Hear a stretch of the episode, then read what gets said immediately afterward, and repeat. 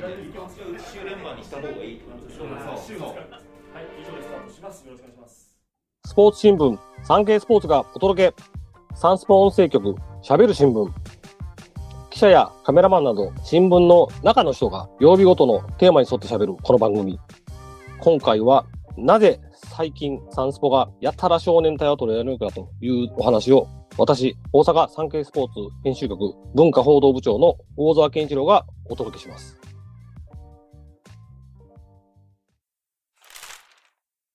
実は、えー最近、令和の少年隊ブームということで、少年隊がもうあちこちで人気なんですね。で、我々産経スポーツ、まあ大阪本社発行版の紙面なんですけれども、これまで3度少年隊に関する特別紙面を作っております。新聞でこう結構大きく写真を使えるので、まあ、日記の写真、えーカッチャの写真をですね、ものすごく大きく使ったような紙面を作ってですね、まあ、それをセットにしてネット販売したところ、めちゃめちゃ売れると。もうこれまで、えーびっくりするようなあの数字が出てまして、もう営業部長がめちゃめちゃ喜んでおります。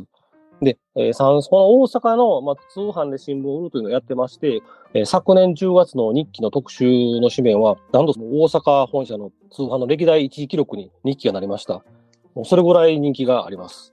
で、少年隊は、あまあ、西寄和清さん、植草克秀さんは、まあ、今、あの、ジャニーズ事務所を退所されて、それぞれ活動されていますけども、えー、順調に残ってらっしゃるのは東山紀之さんだけと。えー、3人で活動というのは今しておりませんけれども、少年隊というものはジャニーズ事務所の中にグループとして存在していまして、解散をしていないと。で、まあちょっとその、そういう状態なのに、なんで今こんな人気があるんやろというのを、まあ僕が記者としてですね、えー、いろいろなことを調べるうちに、ものすごい興味を持ちまして、まあそれがまあ僕がこの少年隊取材の沼に入るきっかけになりました。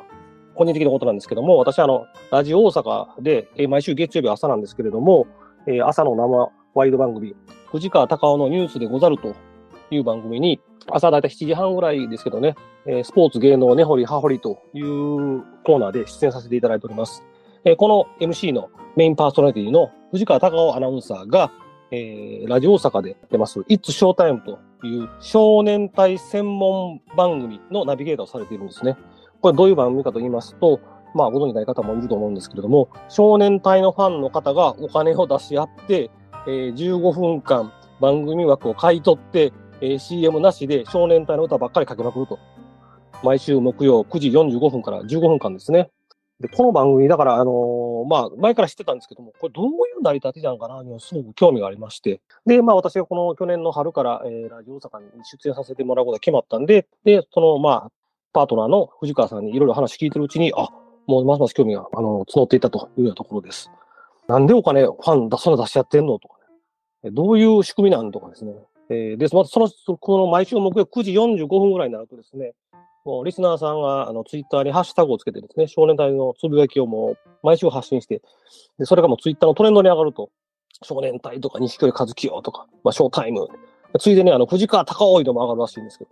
藤川さんに言わすと、あの、毎週木曜の夜になったら、あの、トレンドに上がる謎のアナウンサーなんです、私とおっしゃってましたけども、えー、まあ、そんなようなですね、話聞いてるうちに、こう、なんかこの熱量がすごいなと思ってですね、えーますますこう興味が募っていきました。で、その、えーラジオ大阪の少年隊専門番組、いつショータイムが昨年の5月に1周年を迎えられるということになりまして、で、その1周年特番というのがね、えー収録されました。で、その前に、実は、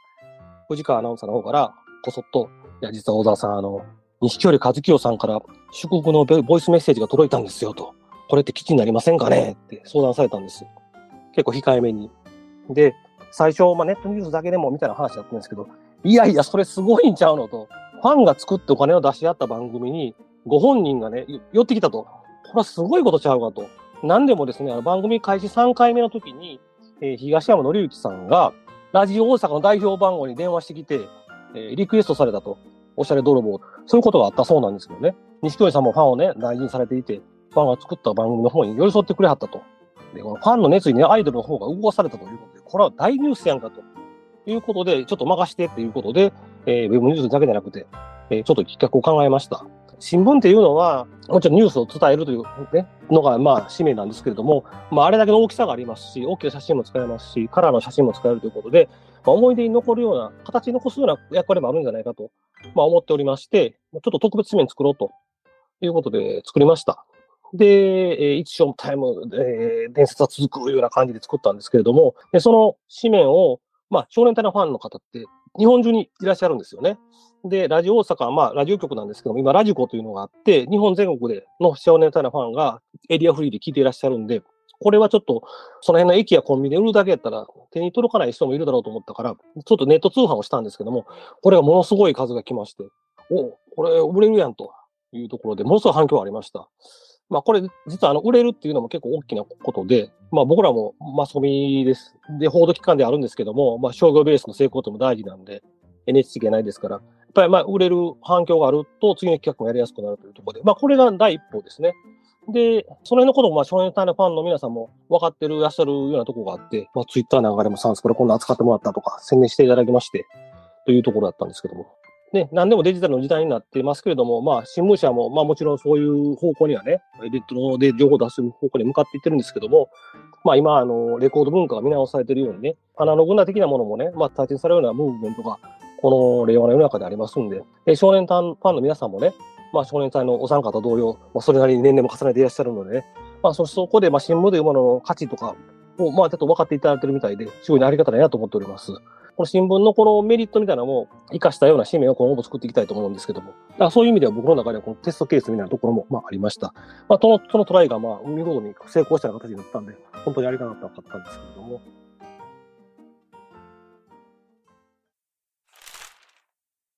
で、えー、その後ですね、えー、錦織さんがですね、脚本の演出、そして5年ぶりに自ら出演される舞台、サラリーマンナイトフィーバーという舞台、今度も東京であるんですけれども、が10月に、えー、大阪の松竹座で上演されることが決まりました。で、その告知で、錦織さんが来阪されるという予定があったそうなんです。で、えー、サンスポさんで錦織さんのインタビューどうですか？と、えー、松竹座の宣伝担当の方から、連絡があったんですね。この5月に作ったいつショータイムの特集紙面を大阪松竹座の宣伝担当の方の目に留まったそうで、あ、これはぜひちょっとサンスポでやってもらいたいという逆オファーが来たわけですよね。で、ありがたい話で、えー、そんなんし、え、西川さんのインタビューできるんですかということで、で、もちろんやらせてもらいますということやったんですけども、いや、これ、サンスポの記者が取材する、質問するより、ラジオ大阪の少年隊番組はいつショータイムがあったから、まあ、こういう話来たわけなんで、このナビゲーターの藤川アナウンサーにインタビューしてもらった方がいいんじゃないの？ということで、ね、あんだけ一生懸命やってはりますし、会ったことない言ってたし、ということなんで、まあ、あの、アナウンサーやし、質問するもうまいし、えー、いうことで、で、えー、お願いしました。で、もちろん快諾やった。え、ちょっと待てよと。サンスポの紙面のインタビューを藤川さんにしてもらうのはいいけど、そこだけで終わらせてどうすんねんと。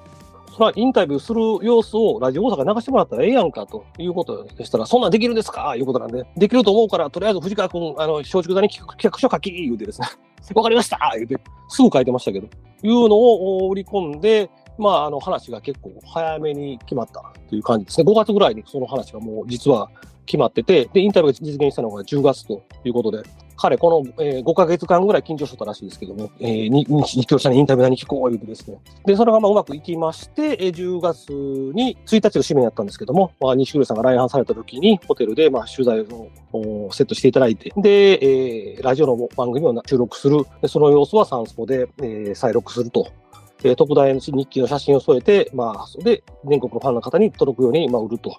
で、しかも、早番と遅番とちょっと構成変えて、えー、写真をちょっと変えてね、まあ、これあの、写真、いい写真がいっぱいあるんですけど、一般で終わらせてしまうと、やっぱそれしか使えないんで、まあ、あの、いろんな写真使いたいということで、2班作ってるんですけども、内容的には同じなんですけどね、それが爆発的に売れて、いうことになりました。えー、この時、あの、西京さんに初めて会いました。あの、僕もね、まあ、あの、50なんですけども、まあ、やっぱり子供の時アイドル見てましたんで、僕はどっちかというとマッチ派やったんですけども、まあ、藤川さんも、その時、あと、えー、ショータイムの、いつショータイムのスタッフの方もいらっしゃったんですけど、もう初めてと。もうステージ上の日記しか見たことないという感じやったんですけども、なんかものすごい気さくな人でしたね。なんか、言うてもまあ、ジャニーズのモービーのトップアイドルなどなんで、まあ、どんな方かなと思って身構えとったんですけども、もうそのファンの方が考えて、藤川アナウンサーが質問した質問もね、写真こんなポーズ撮ってくださいというちょっと無茶ぶりもね、スタッフの方のあのチェキとサインもらってプレンドしたいんです、いいですかとか、もう全部オールオッケーでした。なんかもうあの真のスターはああいう振る舞いされるんやなというのがね、よくわかりましたね。なんか余裕があって。で、まあ、松竹座のそのサラリーマンナイトフィーバーの上演の告知の紙面を作ったんですけども、もちろんこれどういう様子か、えー取り上げたいということで、これも松竹座さんにお願いしたら、あの、OK もらいまして、えー公演初日の様子も、まあ、あの、また紙面取り上げて、特大日記紙面作りまして、こちらももうたくさん、あの、お買い求めいただきまして、ありがとうございました。で、この辺でね、えっ、と、まあ、気づいたんですけれども、ファンは少年隊を取り上げるのが嬉しいと。で、錦織さんも舞台の公演を、まあ、全力でサンスポはやるんで、まあ、これ、悪い気は多分してないと思うんですね。で、ラジオ大阪も錦織さんに出てもらえたというので嬉しいと。サンスポは新聞を売れて嬉しいと。なんかですね、も、うウィンウィンウィンウィンウィンみたいな、こう、みんな嬉しいみたいなですね。まあ、商いの成功って三方よしとかよく言いますけどね、売り手よし、買い手よし、それが世の中に良くなったらもっといいよねという話ですけども、なんかそういう幸せの連鎖みたいなのがですね、起きましてですね、まあ、僕、記者人生、えー29年目なんですけども、なんかこんな幸せなね、取材の循環みたいなのがね、なかなかなかったんで、あの、すごく勉強させていただきました。まあ、あの、個人的に記者ツイッターやってるんですけどね、まあ、そこでまあ告知とかしてたんですけども、それがまあ実際まあ一番ダイレクトにファンの方に情報伝わるんで、でもそれがリプライとかですね、メッセージとかでいろんなことでね、もうさん、スポさんありがとうございます。でも本当に無数に書き込んでいただいて、本当にもありがたかったですね。まあ新聞ってやっぱどうしても一方通行なんで、まあ、おはがきいただくこともあるんですけど、まあまあそれもやっぱなかなかそんなに少ないというところで、まあヤフーのコメントなんかも実は僕ら自分の記事どんな反響あるかって見るんですけどね、まあ結構ひどいこと書かれたりして落ち込むこともあるんです。ですけど、まあこのなんかあの、少年隊に関するいろんなこう SNS とかの発信の中では、もうなんか僕にとってはもうすごく幸せな気持ちになるようなことばっかりで、なんかなんか素晴らしいコミュニティができてるなという気がしてます。まあそんなに喜んでもらえるようなね、えーことってなかなかないんでね、もう反響がビンビン伝わって、ものすごいやりがいがあるという感じがします。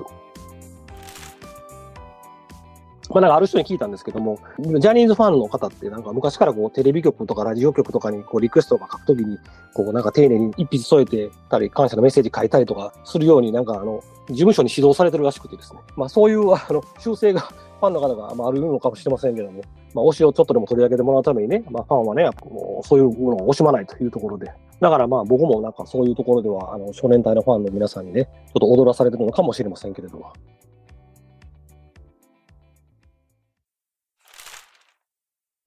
えーご清聴ありがとうございました。喋りたい内容がたくさんありすぎるので、先ほどの、今のが、えー前編ということで、えー後編も今から収録することになりました。えーまたそちらもお楽しみいただきたいと思います。今回お届けした内容の関連記事は、産経電子版産経スポーツ、または概要欄のサンスポウェブリンクからお読みいただけます。また、番組では皆様からのご意見、ご感想をお待ちしています。